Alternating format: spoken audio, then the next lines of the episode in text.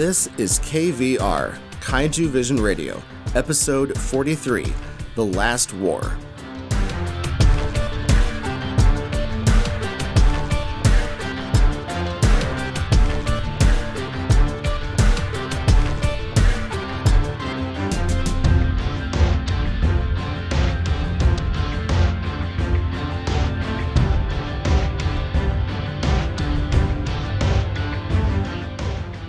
Kaiju and Tokusatsu fans, and welcome to Kaiju Vision Radio, a podcast about the appreciation of kaiju and tokusatsu movies and discovering their historical and cultural value. I'm Brian Scherschel. And I'm Daniel DeManna. Welcome back, Daniel. This is going to be big. Yes, it is. In this episode, we'll be covering the nineteen sixty-one film The Last War, also known as The Great World War. The working title, early title, was World War Three, The Day of Tokyo's End. This is one of the best movies this season, in my opinion. It's so special. Find it and watch it, and you will love it. Absolutely true. Given how this show does international issues like no other, you are in for a treat because there's no better of an analysis of this movie than what you are about to hear right now. The related topic for this episode is NATO, the North Atlantic Treaty Organization. But before we get to that, there is a short description of the film that I will be reading, and we will bring you up to date on all of the facts regarding this film that is uh, relatively obscure. So uh, make sure you get all of the information about that. That way we don't have to do an information dump on you during our discussion.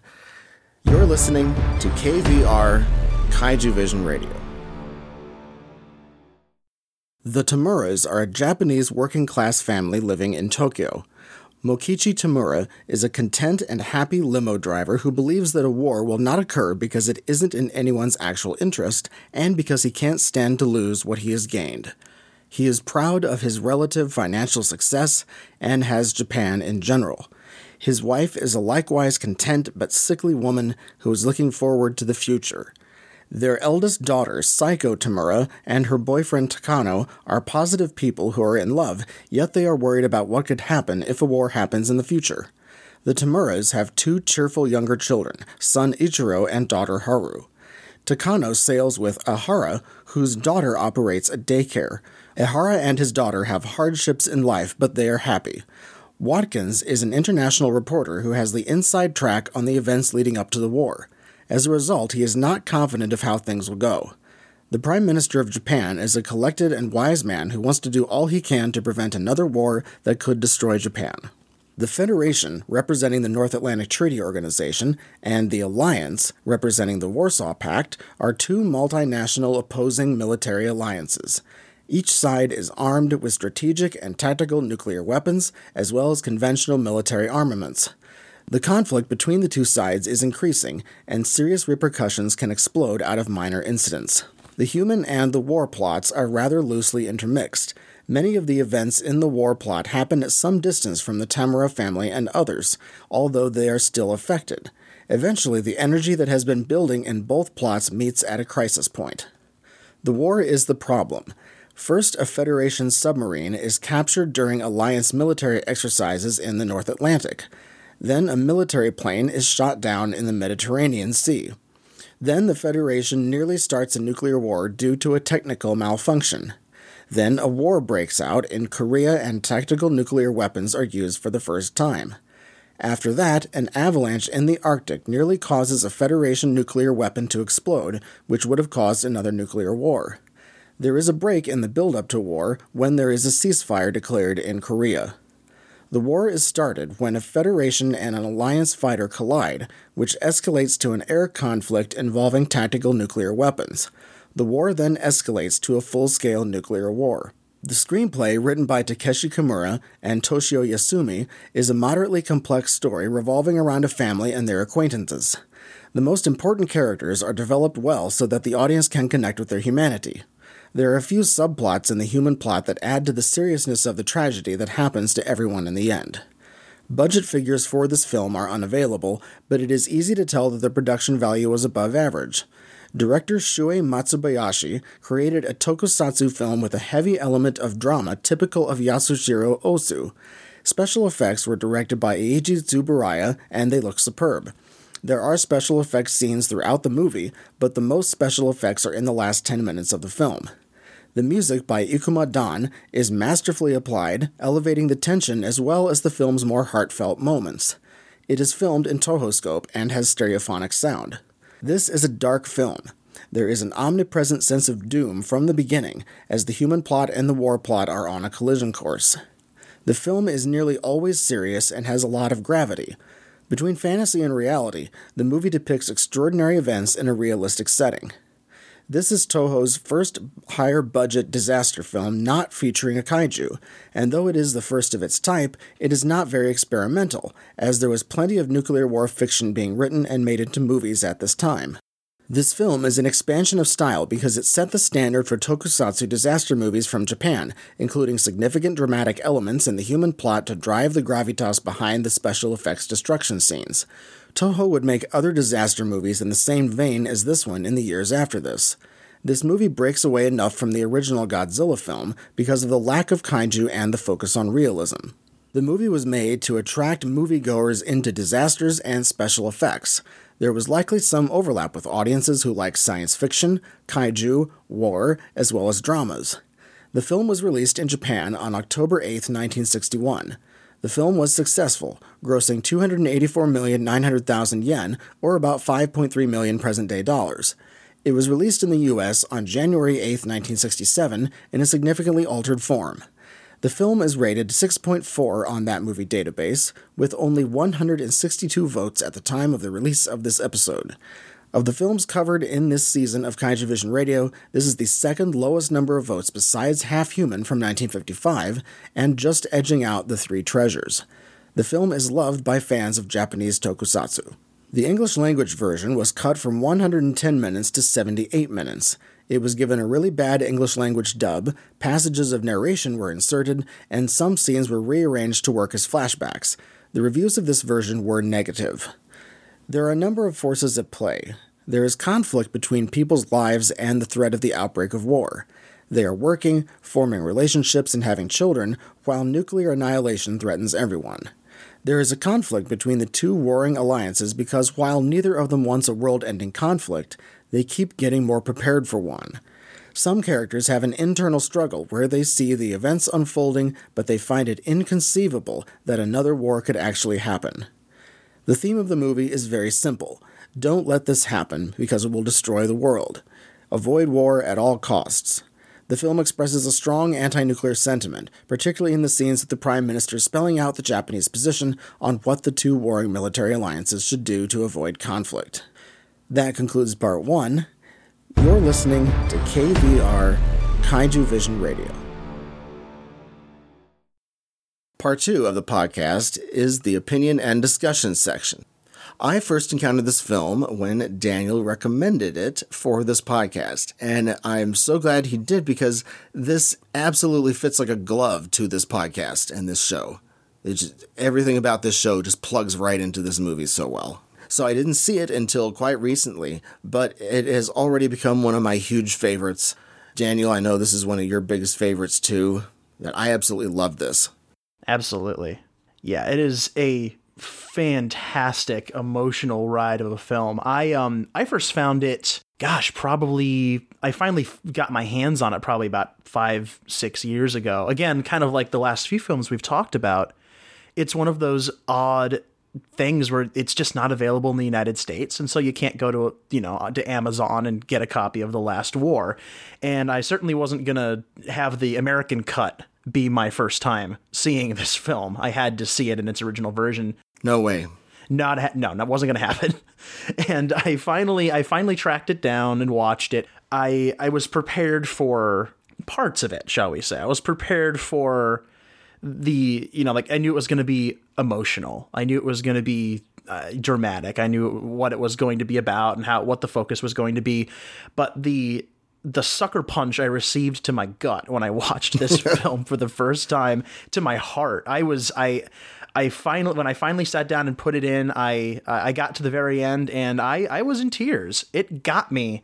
It's not a film I watched often for the simple fact that it's an emotional sucker punch to the gut. And there's only so many times you can subject yourself to something like that in a row. But I, uh, I every once in a while I'll pull it out and I'll watch it, and I'm every single time it has the exact same effect on me in the exact same places. It's it's really an affecting film. It's a film that is not not talked about in the United States nearly as much as it should be for its effects, its characters, and its place in Cold War film history, Cold War history in general. It's it's kind of a footnote outside of Japan, and that's that's unfortunate. More people need to talk about this film, and I'm glad that we have the chance to do it here, because this is absolutely something that people should go and find. It is a uh, remarkable achievement, one of the greatest, I think, anti-war films ever made. Just a, a desperate plea for world peace that only Japan could have made during that time, I think. So it's it's a great film. Absolutely. There's a lot of stuff in the, with the Godzilla movies that we were doing, and it's so funny because how so many of the Godzilla movies are just nailed into whatever year they were made in. Absolutely. And yes. Here we have this movie released before, just the year before the Cuban Missile Crisis. Yep. Very true. They got the timing just perfectly. Oh, yeah. And it made me cry, too. This is a tough one. This is a tough film to sit through. Not, yeah. It feels like a Yasujiro Ozu film. This is, that's true. I had, I had moments where I was, I was watching it and I thought, this is Ozu-esque. Uh-huh. Very Ozu-esque. We already got through in part one about the looming sense of omnipresent doom and the, uh, the, the atmosphere, the bleakness, all of that. But the other part is uh, just to start up with this. This is the Cold War. This is when the Cold War got deadly serious, even more so. Oh, yes. It's a world war, but it's it's strange because there aren't any direct battles between the two sides. And instead, there are a series of proxy wars fought far away, and you can't see radiation. Mm-hmm. And yet the weapons are catastrophic, and there seems to be nothing you can do about it as an average person. We could all be vaporized tomorrow, so have a great day, everybody. Yes. Yes, exactly. Yeah, you, you don't see it, but you have to believe it. And everyone's affected. And if a war actually happens, no one wins. Exactly. Everybody yeah. loses. Mutual assured destruction. Mad. Mm-hmm. Yep. Exactly. That's the Cold War to a T right there. Yeah. In my opinion, the Cold War never really ended. It's still going on. There was just a break in it for a while, but this is one of the hottest periods of the of the Cold War, nineteen sixty-one sixty-two. It was quite uh, scary, actually, for a lot of people.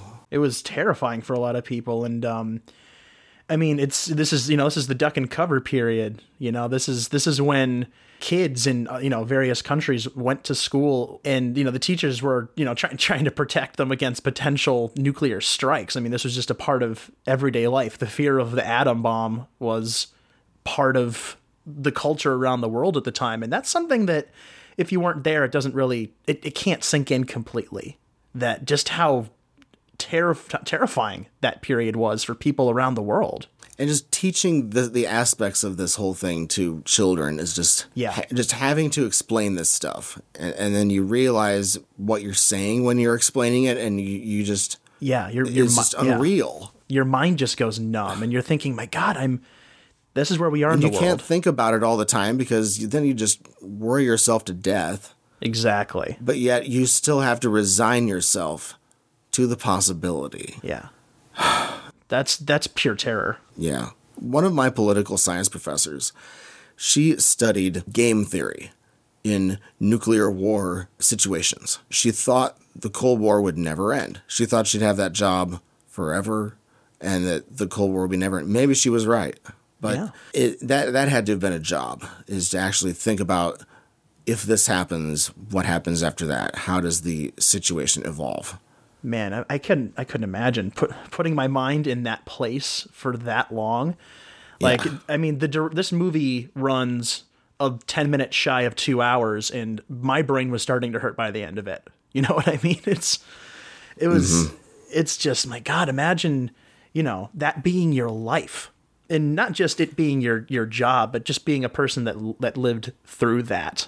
The, the Torii Gate banner for the show, and on the other side of the gate is the kaiju, and it's, it's grabbing onto a doomsday clock. And that doomsday clock is quite close to midnight. I had the illustrator do that on purpose. Oh, yeah. Um, because it's pretty close to midnight right now. But uh, this is part of just the theme of this season and of the show, which is, you know, examining all of these tokusatsu films. And Godzilla's directly modeled off, off of the atomic bomb. So, I mean, you can't get much. Doom, you know, doomsday clock makes a whole lot of sense. Oh, yeah, absolutely. Have you seen f- Things to Come? Yes, I have seen that. This is like the first t- five minutes of Things to Come expanded into an entire movie. That's actually a good way to say that. Like, all the newspapers are saying war, war is coming, war is coming. Mm-hmm. And there's, you know, there's pretty much nothing they can do about it. Yeah, it's it's that entire, that period of, of fear and paranoia spread out to an almost two hour movie. Yeah, and Things to Come is a good movie. I mean, it deals with oh, the aftermath. There's yeah. so many movies that that deal with the aftermath of nuclear holocaust situations, and oh yeah, and the, one of the ones that I watched was On the Beach. This also connects to The Day After, which is uh, that movie that scared the crap out of Ronald Reagan when he yes. saw it. And millions of people saw it on television when it debuted. Yes. We even get a one-minute overture of the music at the beginning, which I really like, and we get oh, yeah. our main themes for the music from Ikuma Dan, who is uh, the first time we've run into this composer on this podcast. Yeah, and yeah. It's about wow, time, is it good.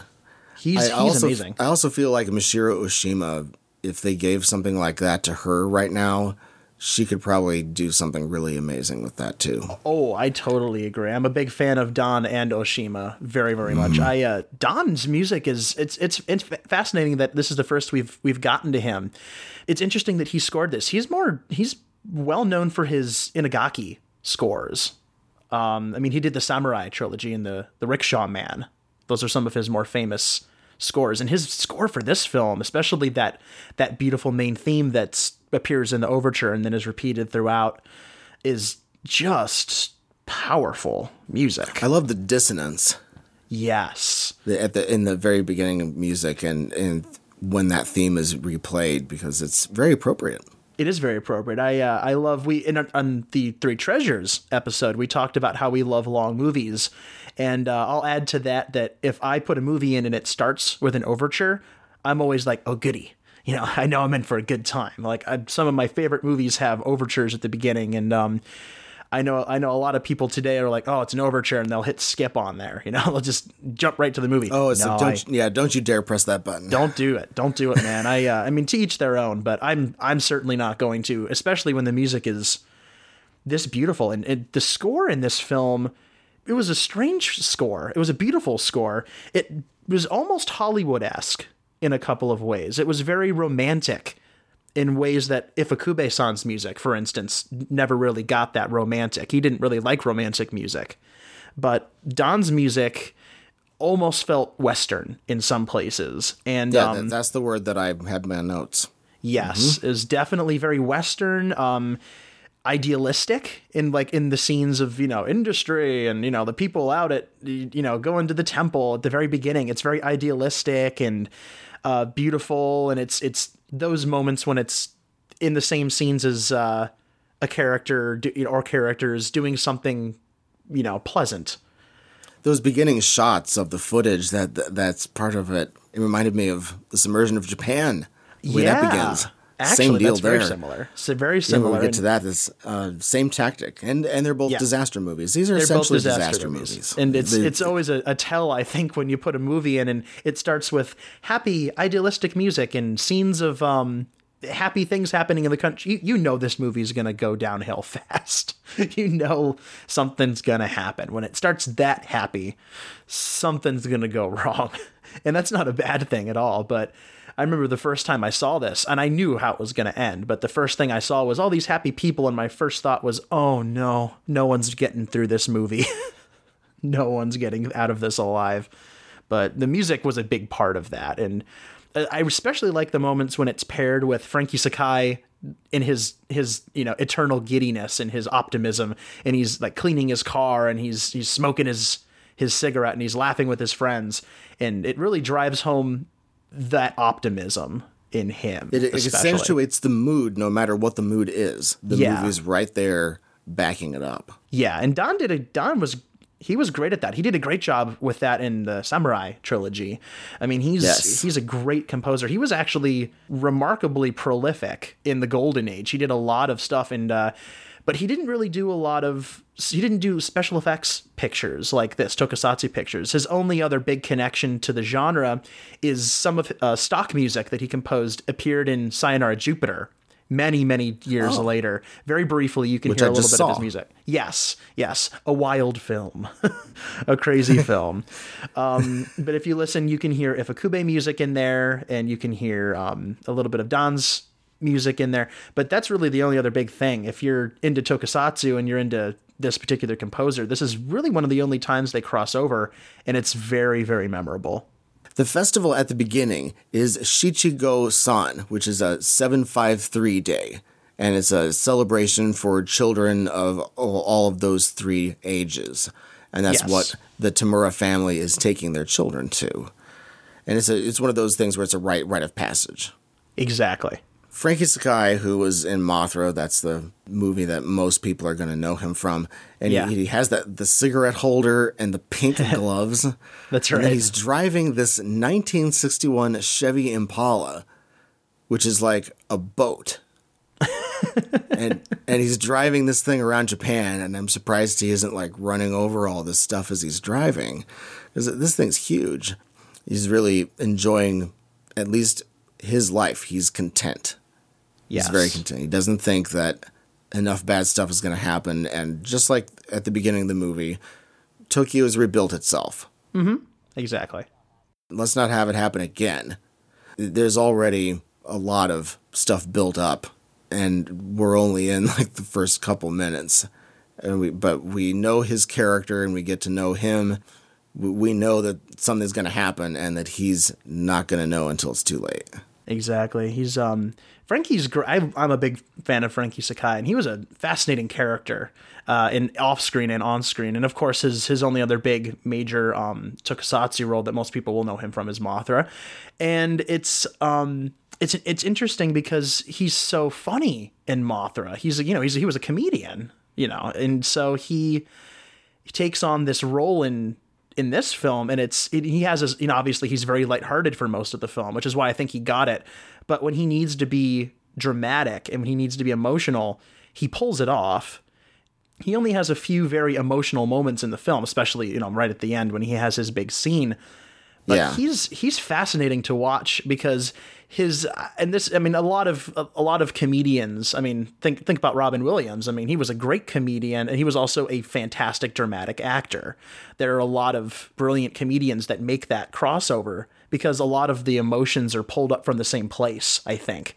And so when you see this guy who most you know fans of tokusatsu will know for being Bulldog or Snapping Turtle Fukuda, and you know he's this goofy guy and he's always smiling, and he's like that in The Last War to some extent, but there's an underlying drama to his role in this, and he's so good in this film. He's so good in this film. He'll just he breaks he owns my heart. It. He does. He completely owns it, and he's his his performance is heartbreaking because you're literally he's he's optimism personified.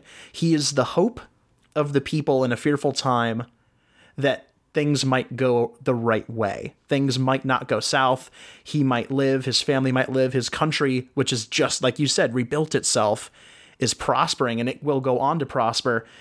Because like like we were saying before, there's only so much time that you can dedicate to thinking about, oh, my God, the world could end at any second without just losing your mind. And yeah, you're you know, just going to die of nervousness. You're going to die of nervousness. Exactly. And so he there might be a bit of denial involved in his um you yeah. know, his his eternal optimism. But still, you, you got to admire the guy for it.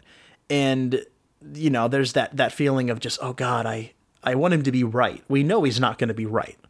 We know that he's that it's all going to come crumbling down.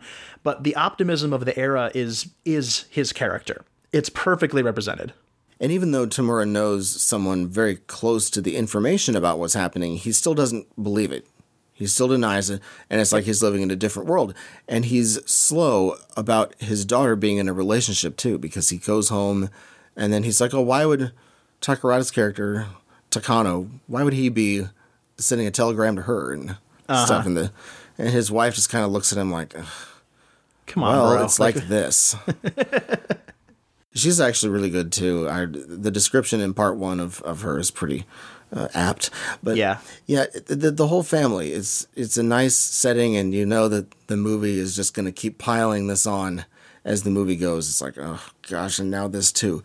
But that's how, that's how this is going to go. Immediately, we get a reference to the U two incident, mm-hmm. essentially, because yeah. there is an because there's an alliance. And that is the Warsaw Pact, and then there's the Federation, and that's NATO, and there is a Federation submarine that is captured in the Atlantic during a military exercise that the Alliance is doing in the North Atlantic. And so that's one, you know, problem number one. Oh, yes. And then there are a lot of, uh, there was talk about the incursions of uh, planes into restricted airspace. And that ties into so many conflicts, but it also ties into the Senkaku Islands uh, in the and also with the South China Sea uh, with ship with the ships and everything. So uh, this is stuff that we're still dealing with today, and all these no-fly zones and all mm-hmm. that. Yeah. It all looks it all looks familiar considering how old the film is. Also, the Vietnam War started in the beginning of nineteen sixty. So that's what they're referring to as Southeast Asia when they talk. And and this is a, some of these scenes, it's like a little prime minister story. And this, it's, this is all taking place at the Conte, which is the prime minister's residence. Then they mention the South China Sea, and uh, that's a reference to the fact that China, uh, in nineteen fifty-eight... released their Declaration of the Government of the People's Republic of China on China's territorial sea. And that was the first time that the nine-dash line was legally defined. And so that's why they're mentioning the South China Sea, because that's what we're that's what's going on right now. When it started was way back in nineteen fifty-eight. Next we got Jerry Ito, and he plays Watkins, and he is a reporter. The very different circumstances than when he was in Mothra as well. Uh, exactly. Because uh, Jerry Ito was our uh, villain extraordinaire, and uh, oh, yes. he, he was just wonderful there, but he's, he's awesome. Really great here, and, and he's really great in anything. He really is. He was fantastic. Yeah, his Japanese, he spoke it phonetically in this, just like he did with Mothra, and because uh, Jerry Ito is actually an American. Yeah, he's he's in, he's always interesting to see on screen. He had a very striking look to him. He, he looks the part of the reporter. He does. Like, really well. He does. I, I loved seeing him and, and Frankie Sakai interacting just because of how much I loved watching them interact in Mothra and seeing them, you know, have a very different kind of relationship in The Last War. Is it really speaks volumes just to just how wonderful these actors were, because if you see them together, you don't think about, oh, well, you know, these guys were in Mothra together, and I'm pretty sure one of them slapped the other guy across the face at least once in yeah. that film. But you don't you don't think about it because they've they've got you. Their characters have you sold, and that's that's a the mark of a brilliant performance to me. And you know, neither one of these you know films, th- their scenes together reminds me of the other because they're they're that good. And uh, Jerry's awesome in this. It's always cool hearing him jump back and forth between multiple languages. Yes, and his voice is amazing. He has a great voice. voice. He he actually he was a singer in real life. He was a singer for a while, an entertainer. He actually recorded um, most of the way right up until he passed away. But he was he had a fantastic, very deep, commanding, cool voice to him. So it's yeah. always it's always cool whenever he talks. I'm always I always listen. He's got a great voice. And they talk about how how there's essentially no trust between the two sides of this war, and no one wants a war, but there's no trust, and that's a major problem. Oh, yes. And the Soviets, for a long time, they genuinely thought that America was going to nuke them one day.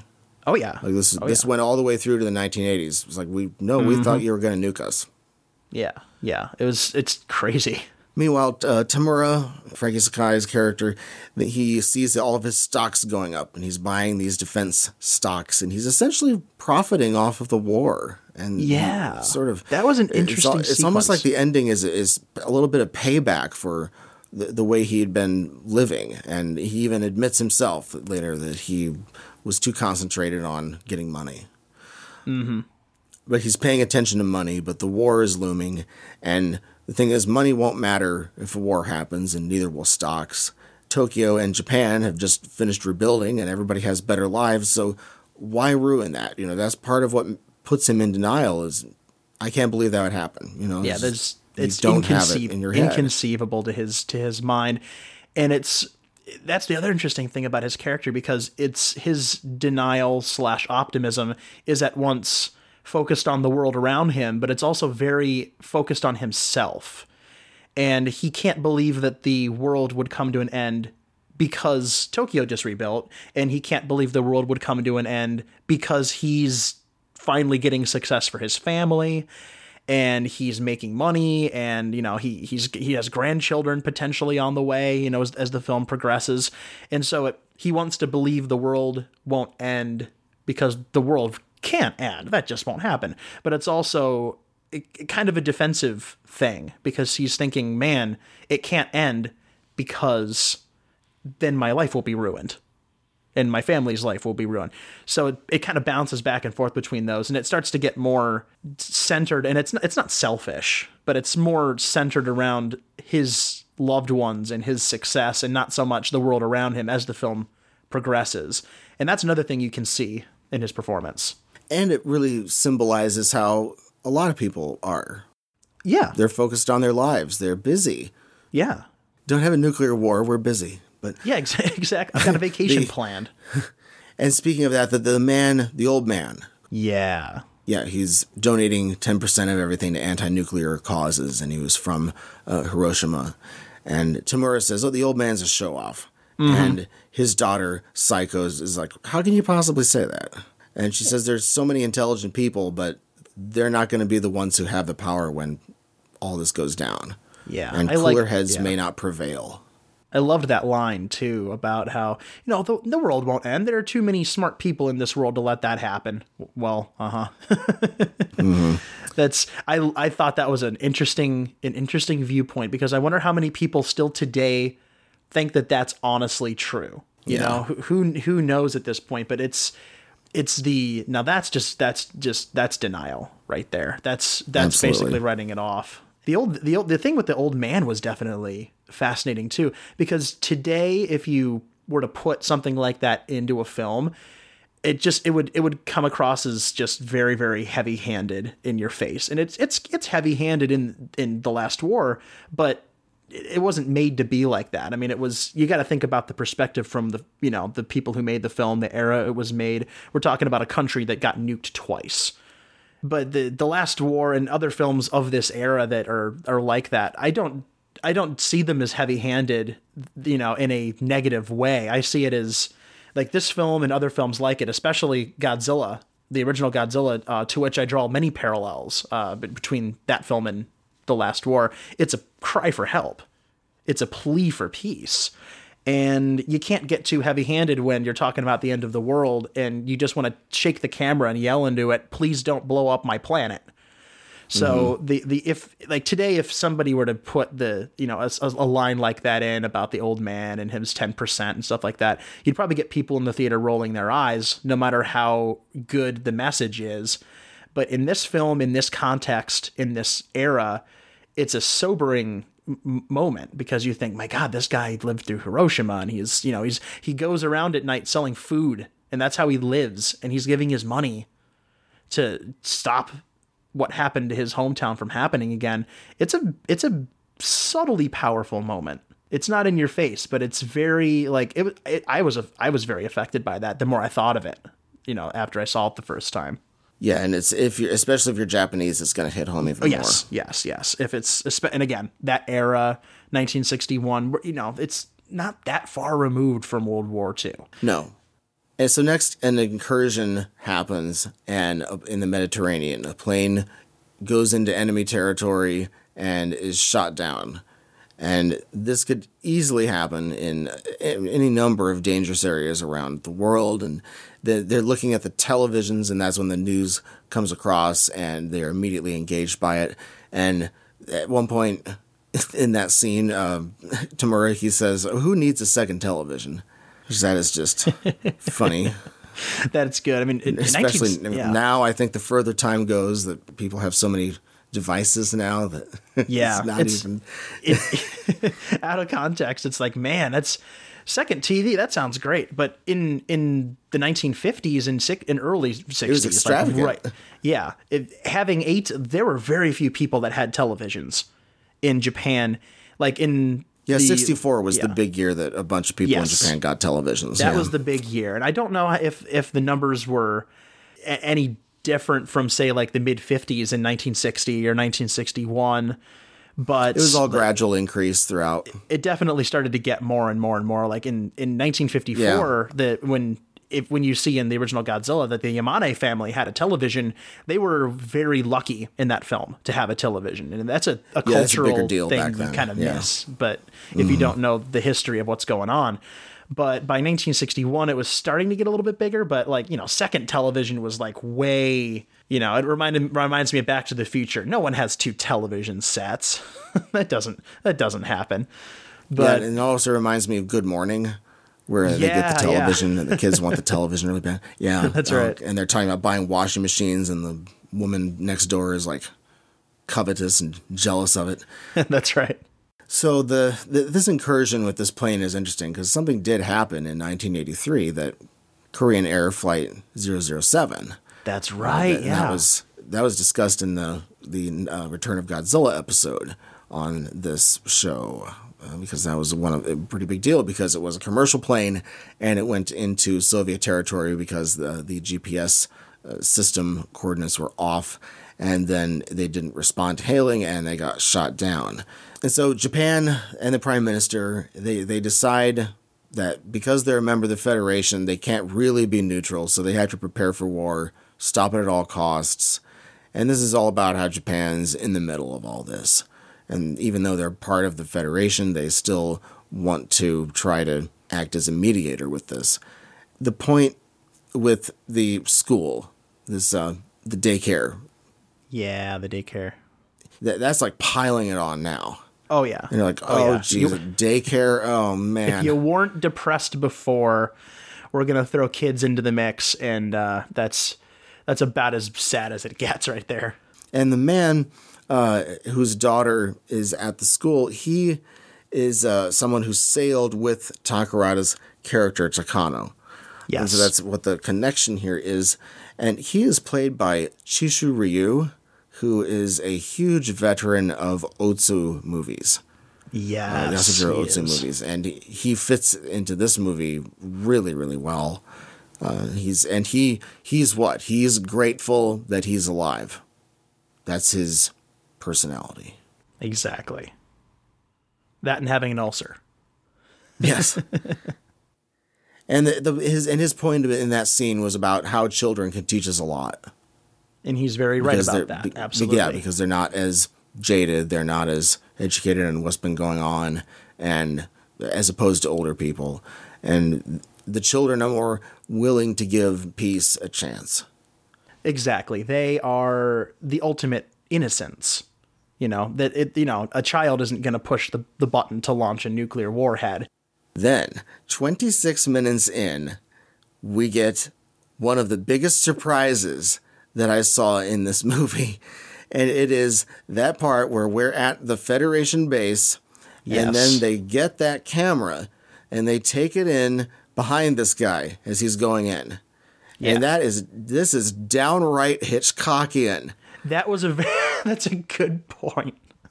the the camera, it tracks around the room and it's moving, and it it looks like it's being lifted or being yes. moved by something, but it's it's kind of it's on it's got a little bit of that wobbly, like, handheld feeling going on too, though. Yeah, they established the heck out of that control room. It's they impressive. Really did. I I really love long takes, as you might be able to tell with these scenic videos on YouTube. But yeah, that's it, right. It's a th- this is a pretty big and cumbersome camera to move around. It was it's possible it was on a crane that they they wheeled in, yeah. and then they just kind of lifted it and, and tilted it. Because it goes which, up the stairs. Well, yeah, because mm-hmm. that probably explains the wobbling too. Yeah. But my my God, that entire that moment where the two the two get smart doors open and in and in he walks, and it's uh, very my, sinister. Yeah, it did. It felt very almost Bond like, but without the uh, the the colorful fun of the whole thing. It felt very. It didn't feel like, oh, it's just a fun Bond villain. It felt like we're walking into something dark here. Yeah, like, no Shark is, Tank. Y- yeah, very much so. Yeah, yeah scary, scarier than no per, no piranhas. Than a lot of, uh, yeah, and then a plane shows up at sixty thousand feet. It was a spy plane, and then that's kind of going back to the U two incident again. Oh, yeah. And so they have to hide the missiles. Uh, and then they have we have that wonderful, nice uh, mural, the aerial view of the Federation base. Yeah. And it has a plane yeah. uh, flying over. I like that. That um, was a really cool then, effect. Then we see this Alliance mainland missile base. Lots of nice mural, nice model. And uh, and they were able to find the missiles that the Federation had, so they the spy plane was successful. Then we go back to our family plot, and we have Psycho and Takano, and they're being funny because Takano is imitating her dad. Then he walks in on them, and then they get into the conversation about marriage and about love, and if if. Uh, Tamura and his wife, if they were in love before they were married. Yeah. And and then Tamura says, well, you can't help it if you're in love. And uh, then they're asked who fell in love first. And so it's a nice conversation. And it's it a really nice moment. It doesn't really seem all that, like, it's it's pretty well written, and the and the point is gotten across.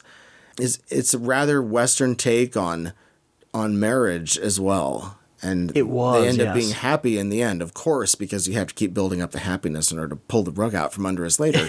That's but right. The, it's a it's a good scene. I really like the chemistry that's going on. It's quite natural, uh, the, the way that they interact. Yeah, that's one of my favorite scenes of the entire film. Mm-hmm. Yeah. And the music just carries right along with it, just doing a great job. Oh, yeah. Uh, in a lot of these scenes that are that involve... Um, to, that involved Takano and uh, Saiko. Then Jerry Ito's character Watkins comes back and has a very partially English conversation yes. with uh, Takano. It's so nice hearing Jerry Ito speak English. He's just got that.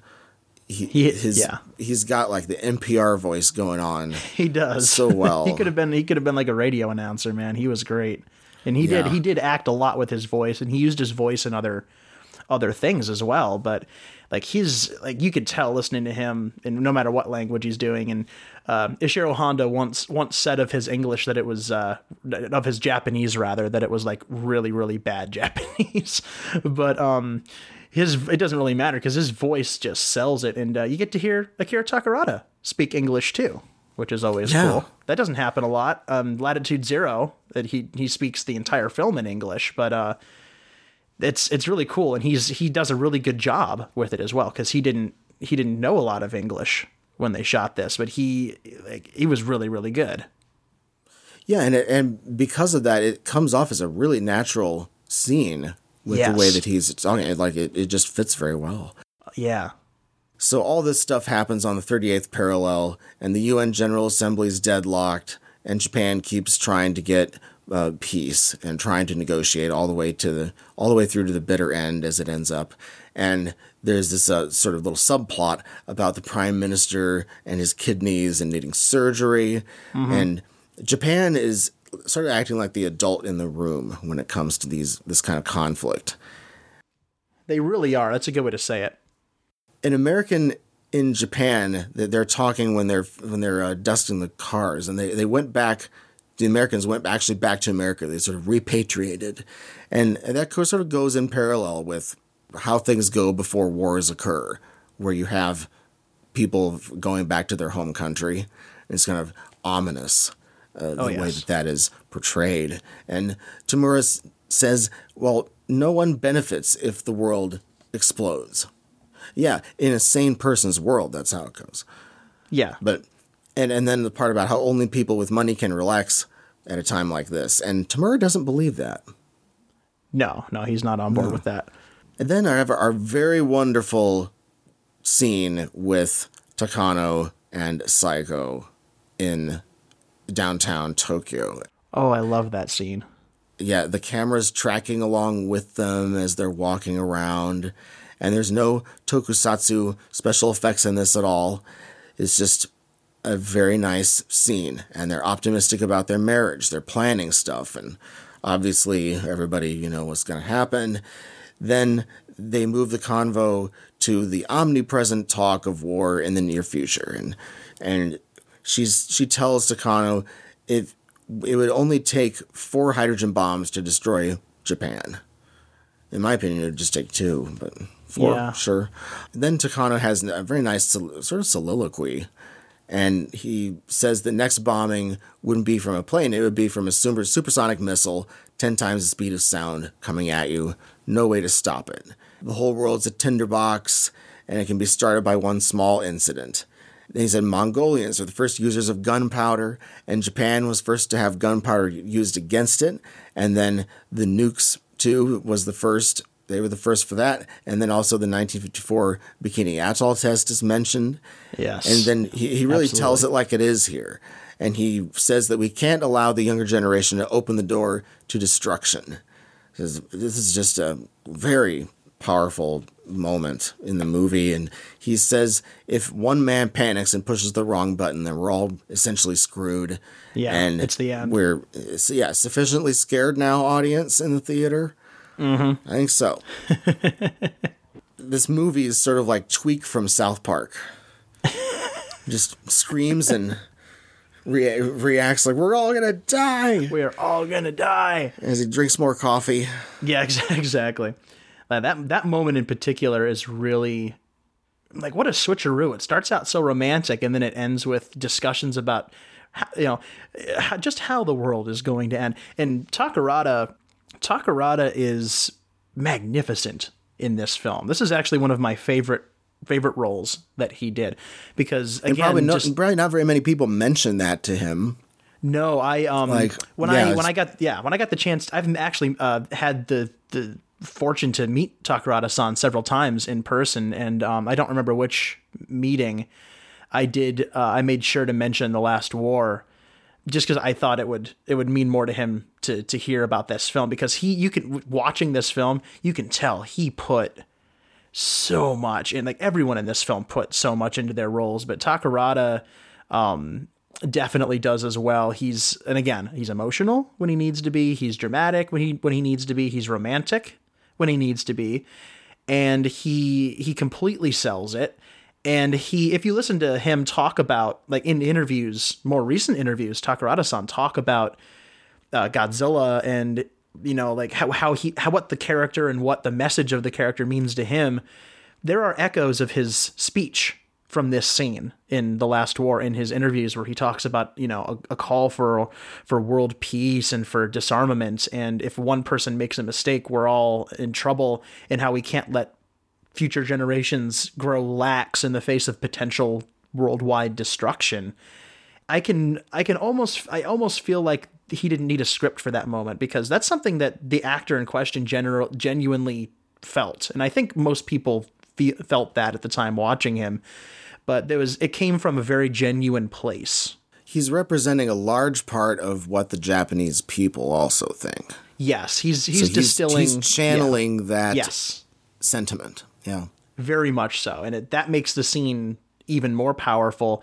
And uh, like d- he directly mentions, you know, Hiroshima and Nagasaki and the Bikini Island uh, um, tests, which is, you know, when you consider that just a few what was it, seven years earlier, those things had to be disguised in metaphor form in the giant monster film. And now we're just throwing right. it out there. That's a fascinating evolution as well. But yeah, that's a, that's a great scene. And then of course he talks about anything could happen. An accident could happen and we could all be wiped off the map. And then what happens next? Yeah. We immediately cut to missiles. That's right. And we have Harold Conway, and he's from Battle in Outer Space and Gorath. And he was in The Mysterians with the, the, with the mustache. And he's right. like the Federation uh, kind of a ge- general, I guess. General. Yeah, yeah. Of that facility, essentially. Yeah. I'm not, I'm and not he sure ruminates what his rank about was. the, yeah. And he ruminates about the button and the red light versus the green light. And he thinks, well, is coexistence possible? What do you think? And then mm-hmm. that, that one guy from Mothra, the end, towards yeah, the end yeah. of Mothra, he's there. And then, Um, also, uh, Robert Dunham is in this. Yes, he's uh, in, in a small part. As is uh, Nakajima. Mm-hmm. He uh, Haruo Nakajima is a uh, policeman uh, in uh, one of the uh, very crowded scenes of pandemonium towards the That's end. That's right.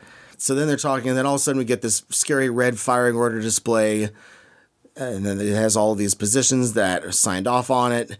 Everything lights up like a Christmas tree. So I guess we're all going to be dead now. That's right.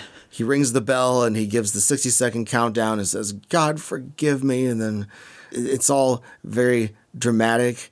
And then they get the call from people higher up and they're like, stop this. The equipment's out of order. Nobody said do anything, which generally, if you, if that lights up like a Christmas tree, don't you want to confirm?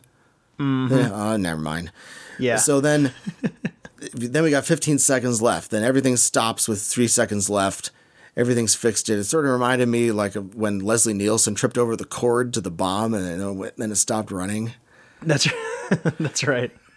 But it's similar. I, I, I read a review uh, that was on the internet about this movie, which is there's not very much about this movie on the internet. No, actually, there's not. The, the reviewer had issues with the uh, the English speaking actors in, mm-hmm. in this movie and their sort of acting ability, I guess, and. I I really don't even notice it. It just is what it is. I, I've been it, yeah. watching all these movies for so long that have English-speaking actors in them. It's I understand that you're not going to be able to get James Stewart yeah, you're not, yeah. for these it's not parts. Like, yeah, it's not like they were going to get Brando and ship him over to ship him over to Japan. For, to do like, what, a paragraph? I can't imagine. They got Jimmy Stewart for something like this. Well, I'm, I don't want to press that button. That would that would be cool though, but uh, it's they had to they had to work with, with what they had and who they had. And remember, this is nineteen sixty-one. Most general movie going audience members in, in Japan didn't speak English, and therefore they they heard the English. The subtitles are burned into the print so they could understand what was happening. Getting somebody to deliver a you know Jimmy Stewart level performance was not necessary to make the film work for a Japanese-speaking audience. It's um, it's it, need, that's a tradition that keeps going all the way. Yeah, you don't yeah, need you, that. You don't need it. You don't need that. No, and that's a good point. And then wh- what do we have in twenty sixteen in Shin Godzilla? We have Kyoko Patterson, and uh-huh. that's kind of the same thing. So then on the thirty-eighth parallel in Korea, the Korean Peninsula is still quite a very real place for the possibility of World War Three breaking out. There are these radio-controlled tanks present, and we get the special effects, the explosions, planes shooting the tanks from the air. Then we get the unexpected fact that there were tactical nuclear weapons that were used for the first time. That's right. We see the the human bodies that are burned uh, into yeah, ashes and ashes blowing away. Totally Terminator through, through Terminator two Judgment Day going on yeah. here. It reminded me of that too, for sure. I was a oh yeah. my gosh, first time I saw that because that didn't. I don't I, I don't know off the top of my head if there's another Tsuburaya specific project where that was attempted, something like that, showing burned ashen human remains from. The, you know, the aftermath of a nuclear explosion. Um, if if there is, I haven't seen it, but like the, the my God, it was a haunting moment. It reminded me of the images that are taken of like the bodies at Pompeii, burned in ash yeah. and preserved, and the way they were blowing in the wind. It was just like, oh my gosh, could you imagine having you know being on the set and being tasked with creating the effect of a Pretty irradi- grim. irradiated, burnt human corpse blowing away in the wind. Like, I don't know. Like, that must have been an emotional day on the the special effects set. Yeah, the the regarding all these tactical nukes, essentially a tactical nuclear weapon is, it can be any conventional weapon, and then you add a, a nuclear-based explosive to it. That's basically yes. all it is. There, because we have strategic nuclear weapons, which are the big ones that you take out whole cities with from a very long distance away, and and the strategic nuclear weapons are used where there aren't very many friendly people around. That's right. And then the tactical nukes are smaller, and they're used in order when you do have people that you don't want to kill that are on your side that are close to the action. So that's the differentiation between these two kinds of weapons. But the real problem with tactical nuclear weapons is, is that once you use those, then you can start a nuclear war very, very easily. That's the that's the first crack in the can of worms. Yeah, once that yeah. escalates to that, then it's easy to escalate up to the next step. And that's yes. what is uh, so risky about all this. Then we go back to the Kante, but a war still hasn't even been declared yet. If the, And also, if this actually happened, if somebody used tactical nuclear weapons, that would be a, it would cause like a large-scale panic. That Oh, yeah. people Probably would, globally. Yeah. People would freak out. And then there's the whole thing with rumor control. I mean, back then, rumor control was pretty easy. And in this day and age, good luck with that. And then they, they even say how rumor control could create more rumors, as can happen. But nowadays, it would be so much easier to... Oh, to I mean, the, the interconnectivity of our our culture right now basically means that if something like that were to happen, everyone on Earth would have it buzzing in their pockets on their phones in... seconds. Yeah. Like somebody would see it from space, somebody would see it from their backyard. It doesn't matter. Somebody would know. And the news would spread, and it's it's hard to keep secrets like that anymore. I mean, back in nineteen sixty-one, that interconnectivity was like beyond not feasible. It wasn't even dreamed of at that point. You know, it was there's no You no. know, there was no precedent for that kind of that kind of connectivity in the fact that you could talk to anyone on the planet and get any knowledge you wanted with the touch of a button in your in your pocket. I mean, Star Trek hadn't even done that yet in nineteen sixty-one. That just didn't happen. Even like not a lot of sci-fi even went there. And the P M, he goes, Prime Minister, he goes on a tear about how Japan has now come to have influence while having no military technically, although the S D F has been around for seven years. But mm-hmm. Japan has learned how to do without a military. That's sort of the point that he's making. And we have to teach the rest of the world that. Well, it's a little bit of a dated analysis. That definitely was part of that generation, though. Oh, yes. J- Japan isn't like this as much now because of all the cruise missiles that are currently aimed at them, mm-hmm. as well as the U S bases and the Japanese bases. There, there is the, it is it's kind of a loophole. Because, yes, Japan does have a military, but it's just that it's ours. It's not theirs, but they are paying for it. But it's it's still their country. So I, I totally understand what the Prime Minister is saying in this. Yeah. It's just that it's a little bit of a technicality when it comes down to it. Obviously, Japan had to side with one of the two sides because it was uh, on the brink at the end of the war anyway. They were forced to. But... it's important, though, because this is how Japan views itself. The one thing that they didn't engage in was nuclear weapons. And that's what really set them apart in this. And that's one thing that they were, why they were able to declare, we want to be able to mediate this that's kind of right. conflict as opposed to just going with whatever. That's right. Then we get our wonderful moment when... we get chapter four from the book of James in the New Testament going on. That's right. She because it's the old man, and she goes to the old man, and then he, what does he do? He puts that little donation into the box, which is the the part that he's donating away of what the money that she gives him. She opens up the Bible there, and then we see our models, the Tower Bridge in London and the Tower of London and New York City and Paris and Moscow, specifically the Kremlin. That's right. And, and the whole thing is, from where come wars and hating among you? Come they not here, even your lust that war in your members? You lust and don't have, so you kill. You desire to have and cannot obtain, so you hate and quarrel. You ask and do not receive because you ask with the wrong motive that you may consume it upon your lusts. You adulterers, do you not know that friendship with that world is hostility toward God? Therefore, whoever will be a friend of that world will be the enemy of God.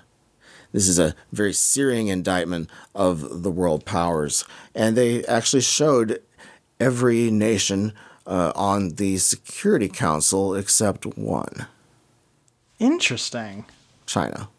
In- mm, okay. Wow. Yeah, because there's, there's no Beijing. Yeah, yeah. That's probably interesting.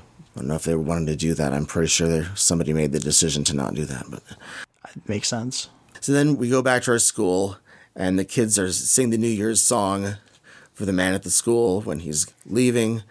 We, we've reached critical mass now. We have the children. We have the, we've already had the Tamuras in the garden with the tulips. We had that lined up. Oh, and so yeah. Now we're really, uh, really at uh, critical mass here of all of the great things that are going to go down. And we return to uh, Tokusatsu Land and our snowy model of the Alliance North Pole missile base. Now, this is the Warsaw Pact one. So they've armed this missile, and then the avalanche causes damage. And the avalanche looks great. Very the nice was really special good. effects. And the snow flying through the air, all the explosions, the cracks appearing in the wall. It looks great. But And then the missile starts counting down. And that's really bad. And the Alliance general says, I'll go up and fix it. And he actually does. And that's the that's the other close call. So both sides have had a close call on this. That's and they build a, up the tension really well with all the constructivist film editing and the quick cuts. And the music is just great while not being overpowering. Yeah. And so now we've had both sides that could reach a nuclear war. And both generals, no matter which side, both generals were like, oh, thank goodness. Thank God. Because, and they, they knew how bad it, it would be if that happened. Um, then at the ceasefire, there's a ceasefire on the thirty-eighth parallel, and we get our nice little breath of peace right before things go completely down yeah. the toilet. Then at Federation H Q, two planes collided, and everybody starts shooting. Now, the, yeah, the just, air battle just goes to hell at that point. Great. The air battle looks great, though. The chemtrails that are coming out of the planes. Yeah, I noticed that. Sweet. Yeah. That is like how hard, like they, they, like these planes are tiny, you know, when you watch the film, you f- completely forget that like the, these planes are, they're not real planes. The way that they're shot in this film in particular, it's some of Tsuburaya's best aerial uh, effects work. I think he ever did. It might be in any of his yeah. films. I mean, they had, they had chemtrails coming off of them that were sustained for a long period behind the models mm-hmm. of the planes. Like that is That's unbelievable. That's incredible. And it I mean, makes you feel like it's really yeah, happening. It really does. And it's it's an incredible it's an incredible effect sequence. And then, of course, it's combined with the images of the, tac- the tactical nukes going off. And the uh, the effects for the tactical nukes are interesting, too. It's basically like the entire like film just catches fire in the center and then just explodes out towards you. Yeah. And, it's kind of like it's, uh, it's, it's pretty. Like, it is. It's like it's like nuclear bonanza. And of like, course, uh, Teriyoshi Nakano also worked on this film. Yes, he did, and you can feel so, the. I imagine explosive... this might have been his favorite part. I, th- I think so. He's he's still famous to this day for his um, explosions, his bombastic explosions. Yeah, yeah. He um, and I mean he done it. He done. He's done so many memorable booms, and uh, the way that the his fires are colored, and the way that they're filmed, and the way that.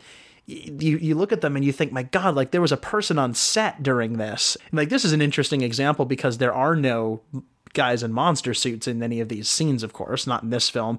But the fact that they still staged these massive booms and these things exploding and uh, the airplanes, these and the airplane models actually looked fairly large. I'm not sure how big they were, but they looked fairly large. They were very detailed and they moved really, really well. And again, to get those sustained vapor trails, they would have probably needed to be larger than I'm not I'm not sure, but they were very they were very cool to look at. And my gosh, the the explosions were great, and the the way that it interacted with the environment was great. And I mean, you can tell there's a the hand of somebody who loves to fly in there with Tsuburaya, and you can tell that you can see the hand of a guy who loves to blow things up, and that's a good combination. or in Japan, they they tell the world community, use conventional weapons if you're going to use anything. And yeah, that's please don't really use nukes. Close to what's been going on lately with chemical weapons being used in uh, mm-hmm. Syria. That's um, right. And that's what that's been the mantra now, is if you're going to use weapons in a war, then you have then use conventional weapons. Do not use chemical weapons on people. Yeah. And so it's, we're still putting up with that now. Then the kids are sent home from school. Then you can tell it's really serious. Yes. Is that the war is going to definitely happen now because the kids have been sent home. And then they that's pretty much a pronouncement of doom. And the Federation tells the Alliance, pull back your troops or we'll attack Alliance positions. And now the two countries, the new the two sides, have bombers heading towards each other. Tamura can't believe what he's hearing. He just absolutely can't. It's yeah. un, it, again, it's just inconceivable to him. And his pandemonium ensues. In. Yeah. And sixties creators at Toho really knew how to do this right. With yes, the pandemonium. There are a lot of nice bunch of extras. And then we get the subplot with the girl getting left at the daycare and her mother not being able to make it back. Oh, so my get, heart. So we get that, that thrown there, too. The worst part is the final dinner with the Tamura family. Oh, my oh, gosh. The, the entire dr- dramatic arc of the film builds to this moment, sitting down the last at the half table. Hour of this movie is epic. It's It is epic. It is emotionally brutal, but it's, oh, it is, it's majestically put together, but it will... It will rip your heart out, but the, the dinner scene in particular mm. is just, it's basically the dramatic explosion, and then it's followed by the literal explosion, but they they had to basically blow up, blow everything up twice. They had to blow the family up, and then they had to, emotionally, and then they had to blow everything else up after that, but the tension of them sitting there, and they didn't run. They they decided to stay, and no one's smiling, and you can you can tell that... um. Tamura's optimism is just a facade now. He's smiling for the sake of his family. Any hope that he has is like, it's like at zero point zero one percent now. And it's just, it's, it's gone. And the only thing that's left is him smiling because that's all he like, that's, that's just what he wants to do. You know, he doesn't want to die sad, but he also doesn't want his family to know that they're going to die, even though they've accepted it more than he has. Yeah, and seeing him cry is tough. It is really, and especially, and again, because he, he he's emo- such a fun so guy. Effectively in this, he's so his emotions good. Are great, and he, you know, it's, it's not hammed up. It's just no, right. It's absolutely ounce, just yeah. where you want it. It's it's yeah. probably the most Ozu moment in the whole movie. I think so. Is, when he's out in the part. beautiful, the beautiful sunset. I think there's something about it being set during the, the setting sun. It's, it is very much like the sun's going down on him, everybody, everybody, the world. It's the last, you know, this could very well be the the last day for humanity, and it's, it's dying. And you just like, you can't stop the sun from disappearing behind the horizon at this point, cooler heads will not prevail, and there will be, you can't stop what's about to happen. And the moment where you finally see what's left of this man just wither away and really die before the explosion can take him. And he cries about, I will plant, see these tulips bloom. And uh, what a beautiful metaphor for, for survival and wanting oh to survive. Oh my gosh, it's like the ending of Gone with the Wind. It is the ending of, actually very similar, very, very similar visually even. Uh-huh. Um, powerful. I just powerful now thought moment. Of that. Yeah, yeah. Good thought. Very good, very appropriate. It was very, very similar. And oh, it hurts. And the telegraphing scene between oh, Takano yes. and Psycho is like, wow, I, that's a good idea. That hurt, that one hurt that, be, because very of good the construction of the scene too. Yeah, yeah. I, I have a fascination with uh, uh, st- r- stories about relationships, you know, especially love stories, where there's some kind of uh, separation between the two characters. It can be like a physical separation, like say a Beauty and the Beast story, or it could be something where like they can only communicate to each other through Morse code. You can't see, they can't see each other's faces. They can't even hear each other's voices. The emotion and the important parts get through, but she's still not with him and he's still not with her.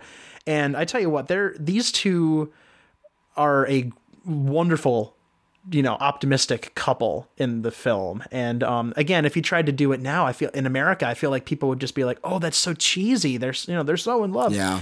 And it, it, but it works so beautifully in this film. And uh, Yuriko Hoshi, she's one of my favorite golden age actresses. She she's you know she's magnificent in this film, and again, most people will know her for her her tokusatsu roles in kaiju films, Mothra versus Godzilla, Ghidorah the Three-Headed Monster, and uh, Megaguirus many years later.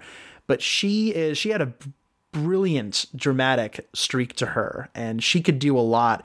And watching her face sending the message and the messages in that scene, like if if if that didn't make you tear up, you know, like that's that's just a powerful, powerful moment.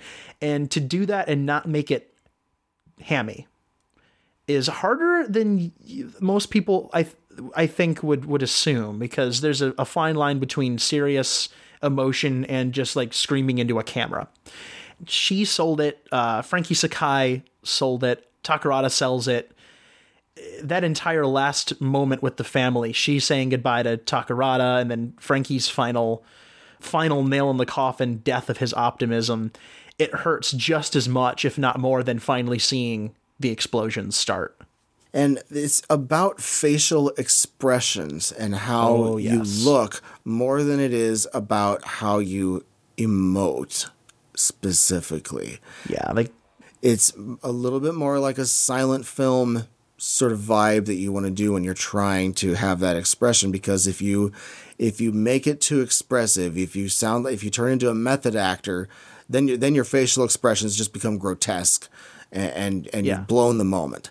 But this, they did it the right way this time, and I think it would be harder to pull this off now. Oh yeah, like the moments like this in a, this in a theater classic. Now. Yeah, and it, if you were to try to film something like this now, you'd hear laughing in the theater.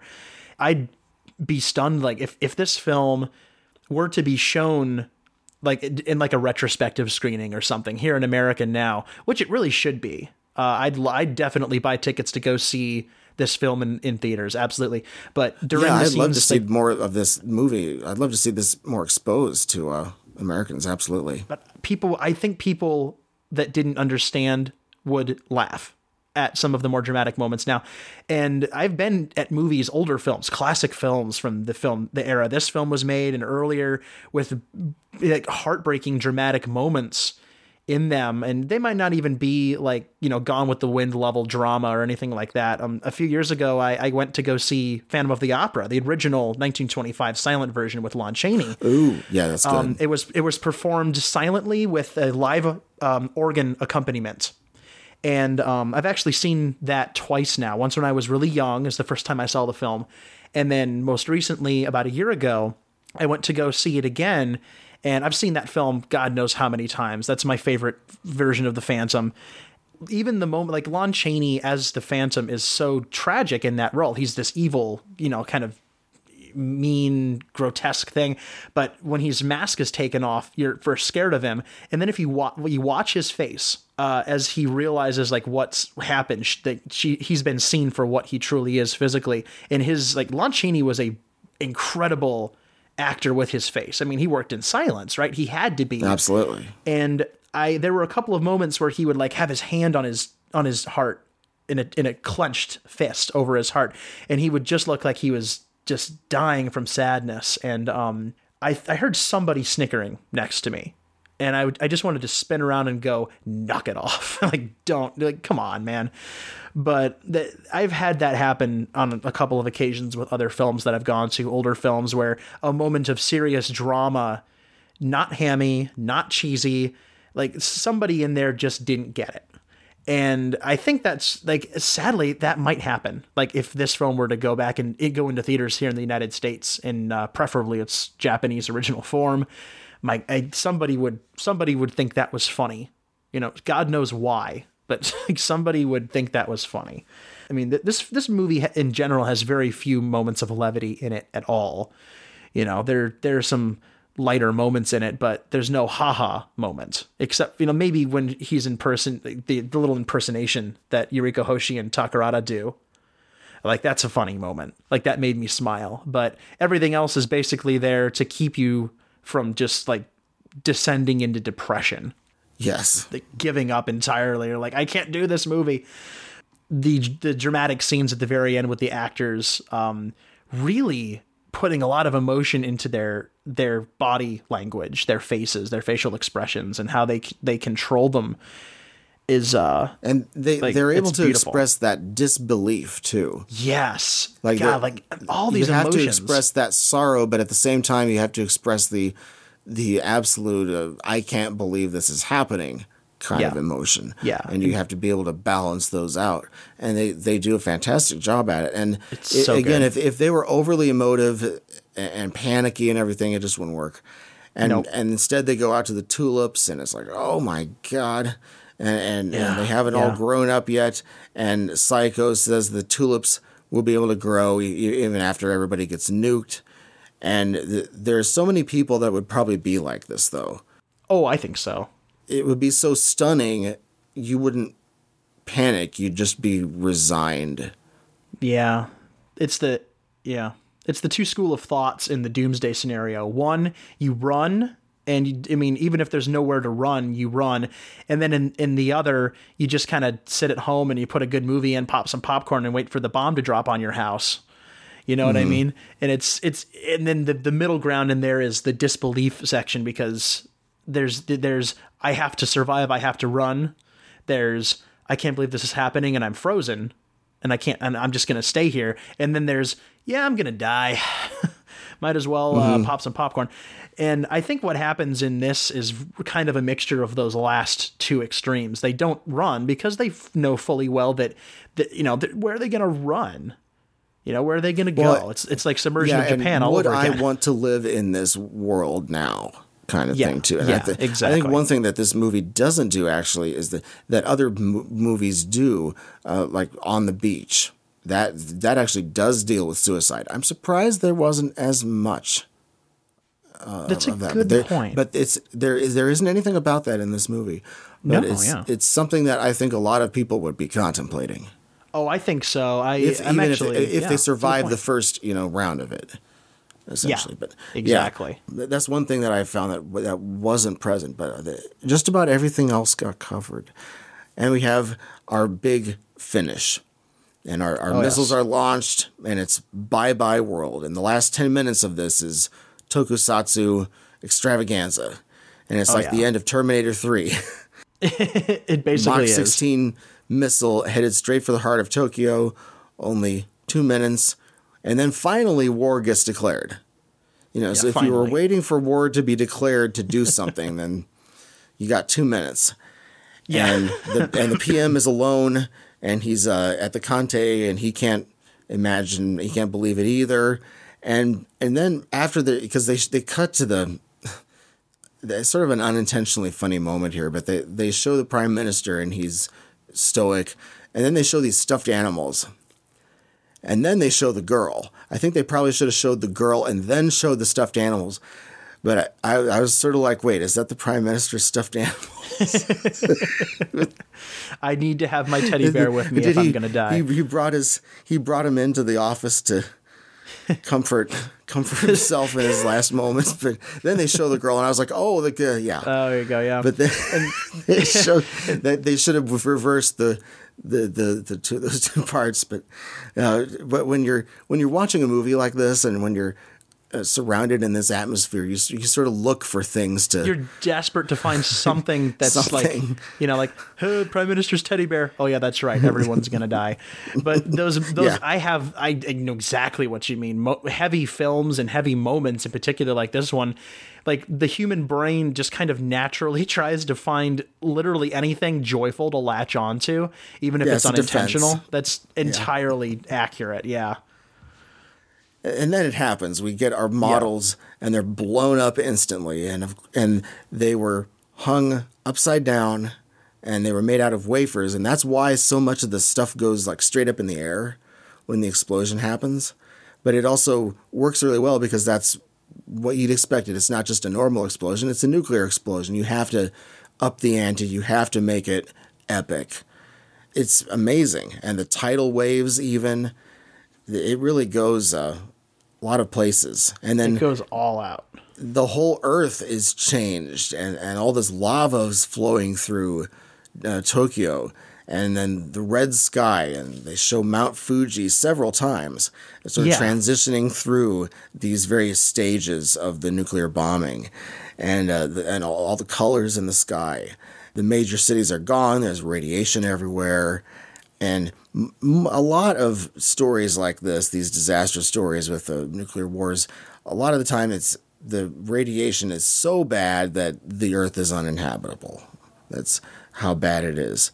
And there are exceptions in the stories, but mostly it's radiation is everywhere. And in On the Beach, for instance, that was the entire northern hemisphere is so radiated that it, it it's impossible. It's completely uninhabitable. Yeah. Oh, wait a minute.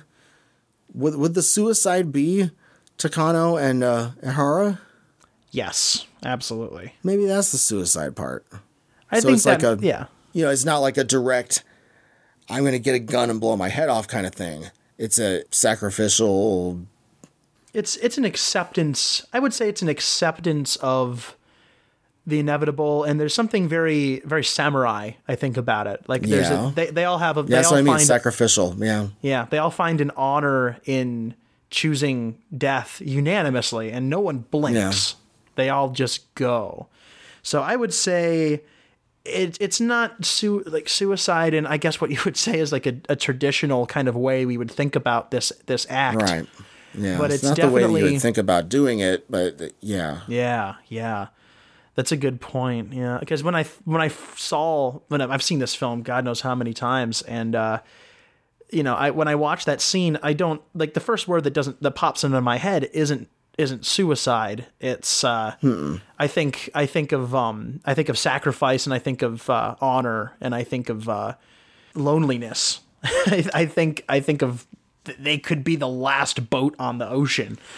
You know, everywhere else is blown up, and yet they choose to go home, and it is an act of of suicide, but it doesn't come across as a self, a selfish act of suicide, because there's a, you know, in samurai culture, suicide was not a selfish way to go necessarily, dependent on the circumstances. Right. But so I think when, and from Western perspective, we tend to see taking your own life as a, a selfish act.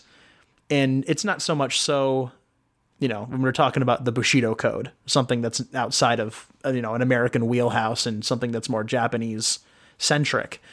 So It, it that is. So I would say that's definitely this film's way of dealing with dealing with the idea of suicide. And I mean, if the film wasn't Japanese enough, you know, it wasn't mm-hmm. didn't have a super duper Japanese perspective. That moment is, it, and it doesn't come before the tragedy; it comes after the tragedy, which is also interesting. So yeah, I would say that's mm-hmm. definitely this film's take on suicide. Yeah. When we go back to the rubble of Tokyo, the first thing that I asked myself when watching the movie for the first time was, okay, where's the Diet Building? And then the, mm-hmm. there it was, like five seconds later. Yep. Totally called it.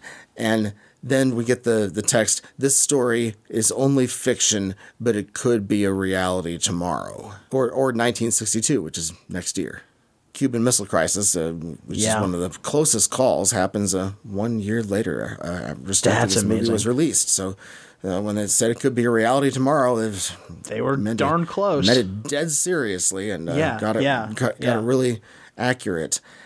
We must join together hand in hand so that this will never come to pass. That's our theme with an exclamation point delivered in a an over an overnight U P S package. That's right. All tied up with a with a bow on top for us. Yes, an, an apocalyptic bow. That concludes part two, and now I will move on to the related topic. You're listening to K V R, Kaiju Vision Radio. In part three of the podcast, I will be analyzing a topic that was either brought up in the film or was going on at the time of the film's release. And the topic for this episode is NATO, the North Atlantic Treaty Organization. Well, here's why I chose this topic. The, the Cold War is a huge deal in this movie, and NATO is represented by the Federation, while the Warsaw Pact is represented by the Alliance.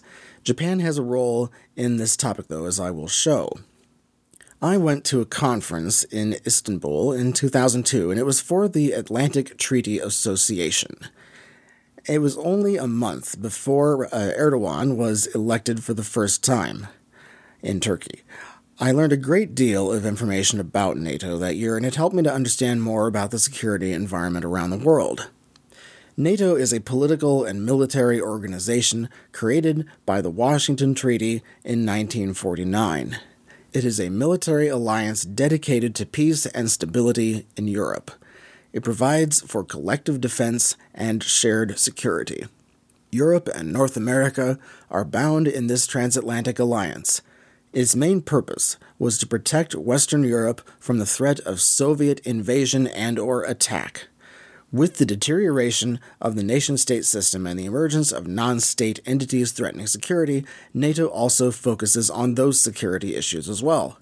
Most of American and Allied armies were disbanded after World War Two, so Western Europe was vulnerable to the very large army that the Soviets possessed. In nineteen sixty-one, the year that this film was released, the NATO membership consisted of the United States, Canada, Denmark, France, Iceland, Italy, Luxembourg, the Netherlands, Norway, Portugal, United Kingdom, Greece, Turkey, and West Germany. In nineteen sixty-one, the Warsaw Pact membership consisted of the Soviet Union, Albania, Bulgaria, Czechoslovakia, East Germany, Hungary, Poland, and Romania. NATO's goals were to deter Soviet expansionism, forbid the revival of a nationalist militarism in Europe, and to encourage European political integration.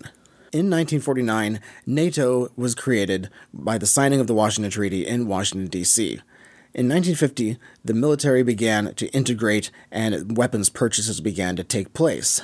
By nineteen fifty-five, West Germany had joined NATO, Germany was rearmed, and that was only ten years after the end of World War Two. And the difference between the Warsaw Pact and NATO are quite easy, actually, uh, even though it implies that these two organizations are somewhat equal on face value, which they are not. In the Warsaw Pact, troops were used to suppress popular uprisings and enforce Russian rule. Also, the Warsaw Pact was formed as a reaction to NATO more than its own uh, single entity uh, on its own. Also, there were lots of opposition to the Warsaw Pact in member states of the Warsaw Pact, and they didn't join of their own volition sometimes. There was also the fact that Eastern Europe was essentially a buffer zone that the Soviet Union wanted between the Soviet Union and the West. And that's really all that mattered. It was not exactly the same. In NATO, an armed attack against one or more NATO countries is considered an attack against all. Because of the nukes, the Western European countries didn't need to have large standing armies because there was no need. Instead, they could focus on economic growth. European countries wanted NATO protection. There was not much needed to sell them on the idea of NATO. They say, okay, mutual defense treaty? Sure, where do we sign? Let's buy some weapons and point them at the communists, shall we? Initially, the whole idea with NATO was to keep the Americans in, keep the Soviets out, and keep the Germans down. The reason why uh, these missiles and everything was being pointed at the Soviet Union to begin with was because the Soviet Union had a very large invasion force all ready to go to sweep into Western Europe whenever, basically, we thought that they wanted to. Here's a bit more background on the motivations behind creating NATO. The Berlin blockade was one of the very first crises in the Cold War. When the Allies introduced the new Deutschmark currency for West Germany and in West Berlin, the Soviets blockaded West Berlin, demanding that the currency be removed from West Berlin. The Soviets wanted Germany to remain economically weak, so they wanted a devalued currency in Germany that they themselves issued. The Allies already moved two hundred fifty million Deutschmarks to Berlin, and it became Berlin's default currency in the Soviet area of Berlin as well. So because of the new currency and the Marshall Plan money, the German economy would experience a revival.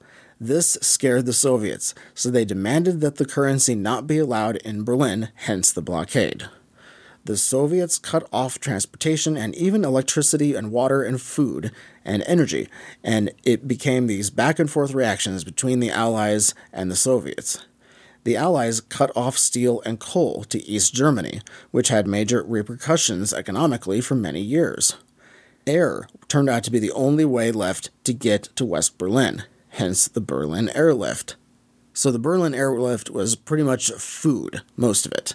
And it was two million Berliners, and they were going to be starved to death by the Soviets unless something was done. Some candy was even dropped off to children, too, which was a great propaganda tool. The airlift was sustained long enough for the Soviets to give up the blockade. This event proved that the Allies couldn't just sit around and wait for what the Soviets do next. Czechoslovakia in nineteen forty-eight had been taken by communists as well, and they had overthrown the lawful government that was there. In Germany, the nineteen nineties and the early two thousands were a huge transition period for Germany because Germany was reunified in the late eighties when the Berlin Wall came down, and I happened to be in Germany in nineteen ninety-eight, which was a major year of transition for Germany. When I went to Berlin, the skyline was mostly construction cranes. The Potsdamer Platz was being redone from the ground up. The new chancellor's residence was being constructed. The Reichstag was in the middle of a makeover. They were busy integrating the two subway systems of East and West Berlin because, of course, all this stuff was separate. I also visited Checkpoint Charlie, which was uh, so much in uh, in history regarding the Berlin Wall. It was a, a major point in between East and West Berlin. I also visited Bonn, which was the former capital of the Federal Republic of Germany, which was West Germany. The Bundestag was, of course, in the process of moving from Bonn to Berlin. While I was in Berlin, I also visited the Berlin Airlift Museum, which uh, that nineteen ninety-eight was the fiftieth anniversary of the Berlin Airlift from nineteen forty-eight, which was the Allied response to the Berlin blockade. So I got to see uh, examples of the kind of uh, packages that they dropped off with the Uh, staple foods in them, and this was like milk for children, just really obvious, important, basic stuff because they literally were not allowed to have food.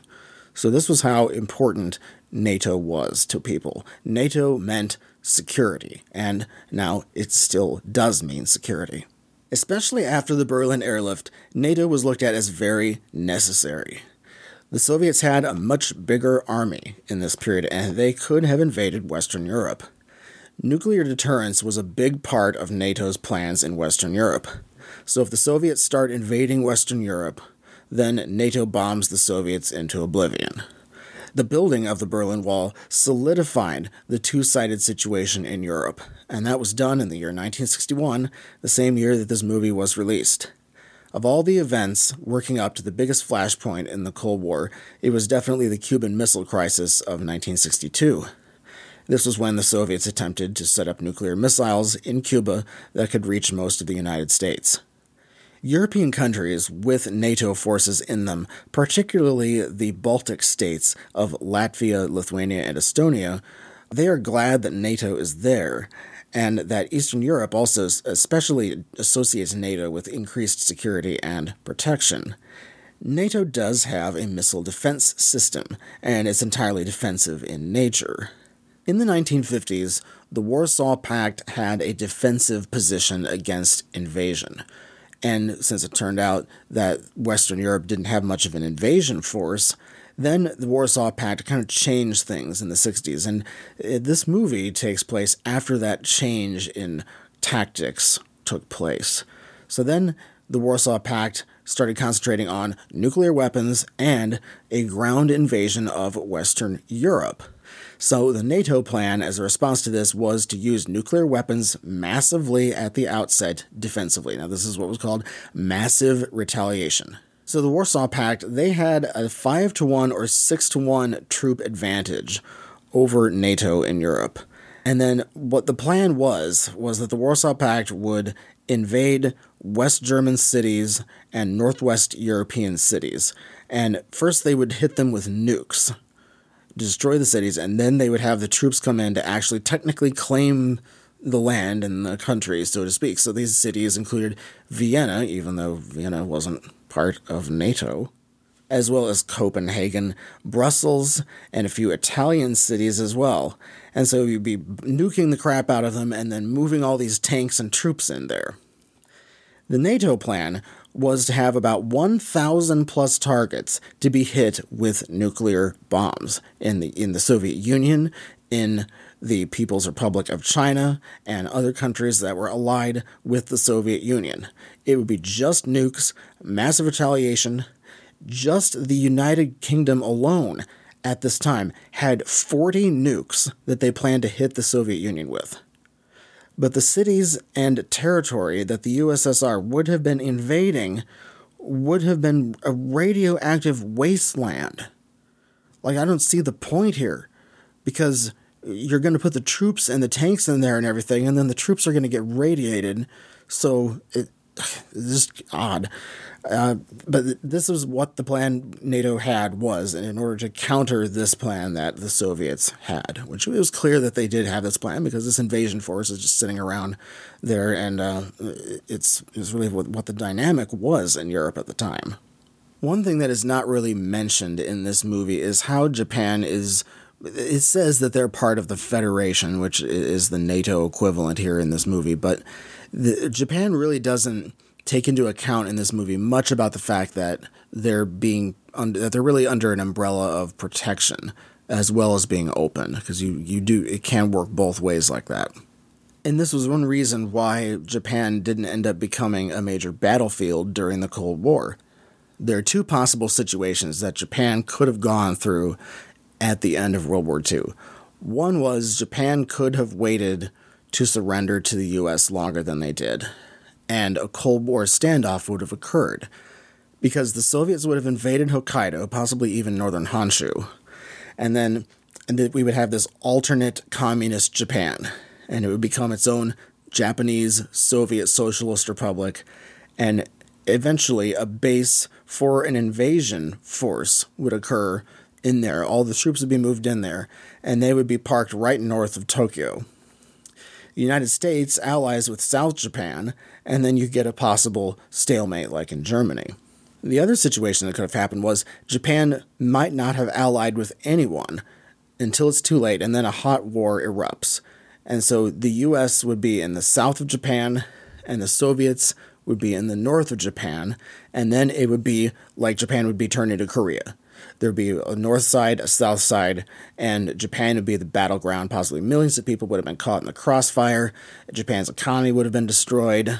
It could have been it could have been turned into a wasteland if they had gone with tactical nuclear warheads and stuff like they have done in this movie.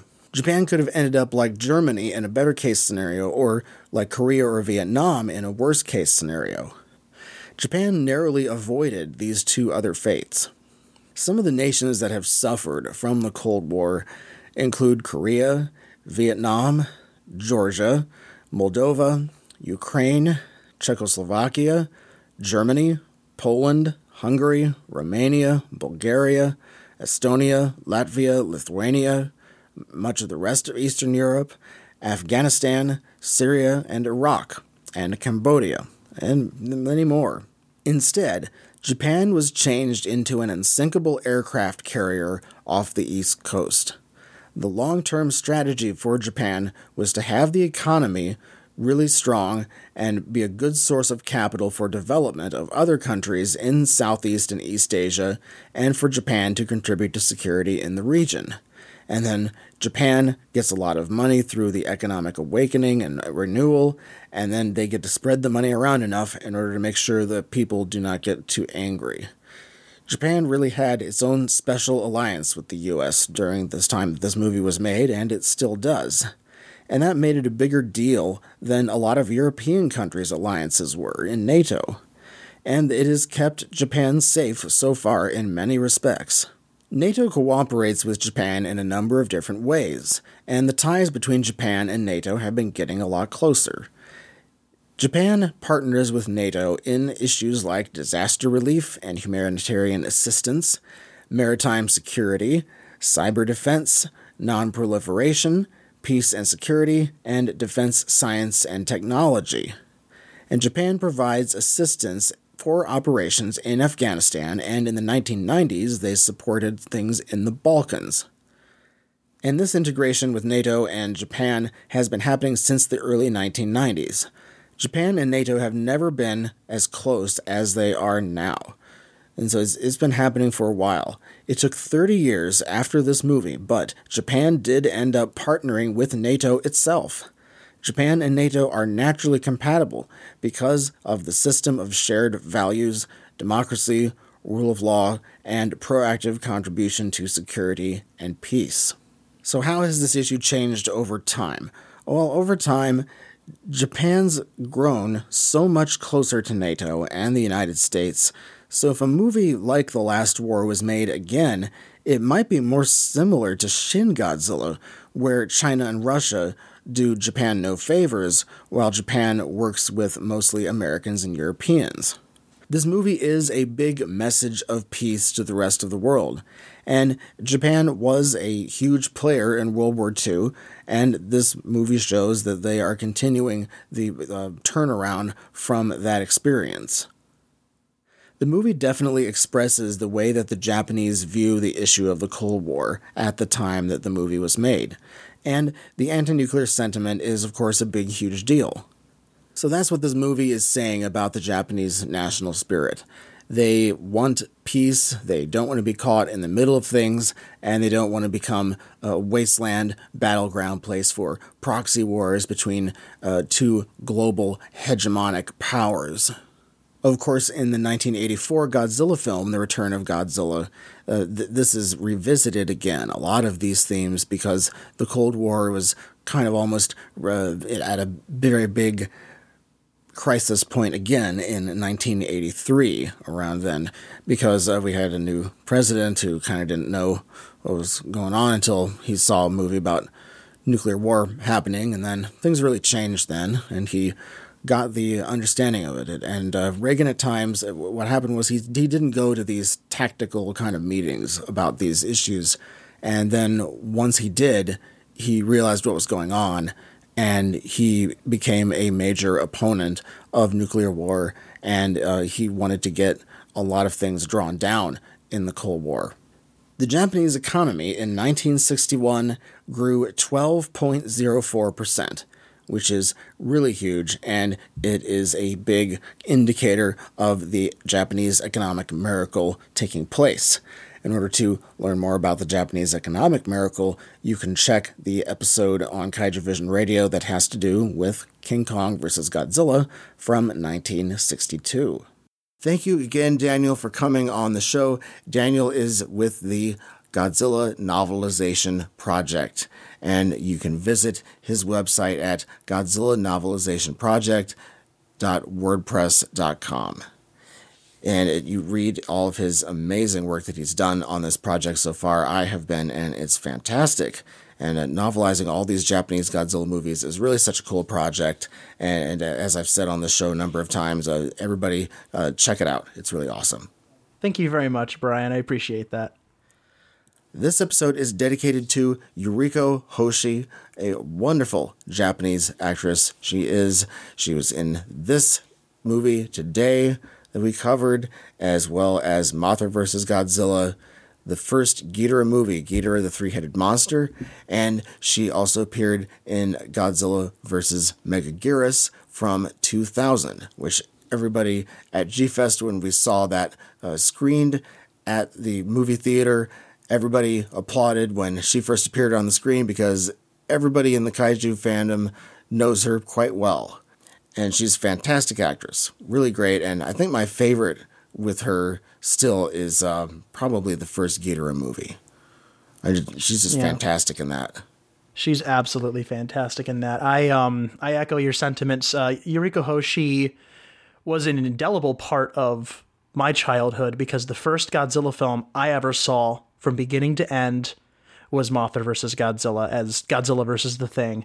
I remember the first time I saw her in that film, and I, I all of the films since that I've seen her in, and I've come to appreciate how remarkable an actress she was, especially from films like The Last War.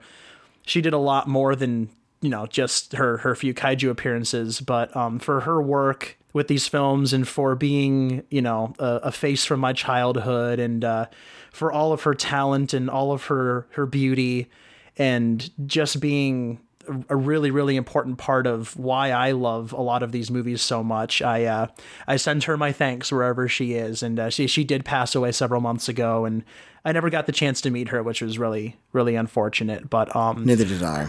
yeah, her work lives on. Um, her beautiful smile lives on. She's um, she's. I hope she's out there somewhere right now and knows that she's still loved and appreciated, and that her work is still so beloved by people all around the world. So thank you, Miss Hoshi. This one's for you. The next episode of this show will be nineteen sixty-two's Gorath, which is another disaster movie uh, that has a kaiju in the Japanese version, at least. And it involves the titular star that is on the path towards our solar system. The American movie that would be the companion to that is called When Worlds Collide, if you've ever seen that.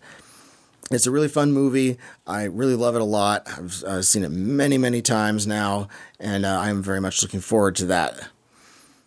I'd like to send a shout-out to Sean Stiff, who is our patron. Thank you for your support. I really appreciate it. He donated at the Kaiju Visionary level. Donating is worth it. You'll get the inside track to what's going on in this show. You'll get to message me personally. If you'd like to send some feedback, I'd love to hear from you. The email address is feedback at kaijuvision dot com. You can also follow the podcast on Twitter, Facebook, and Instagram.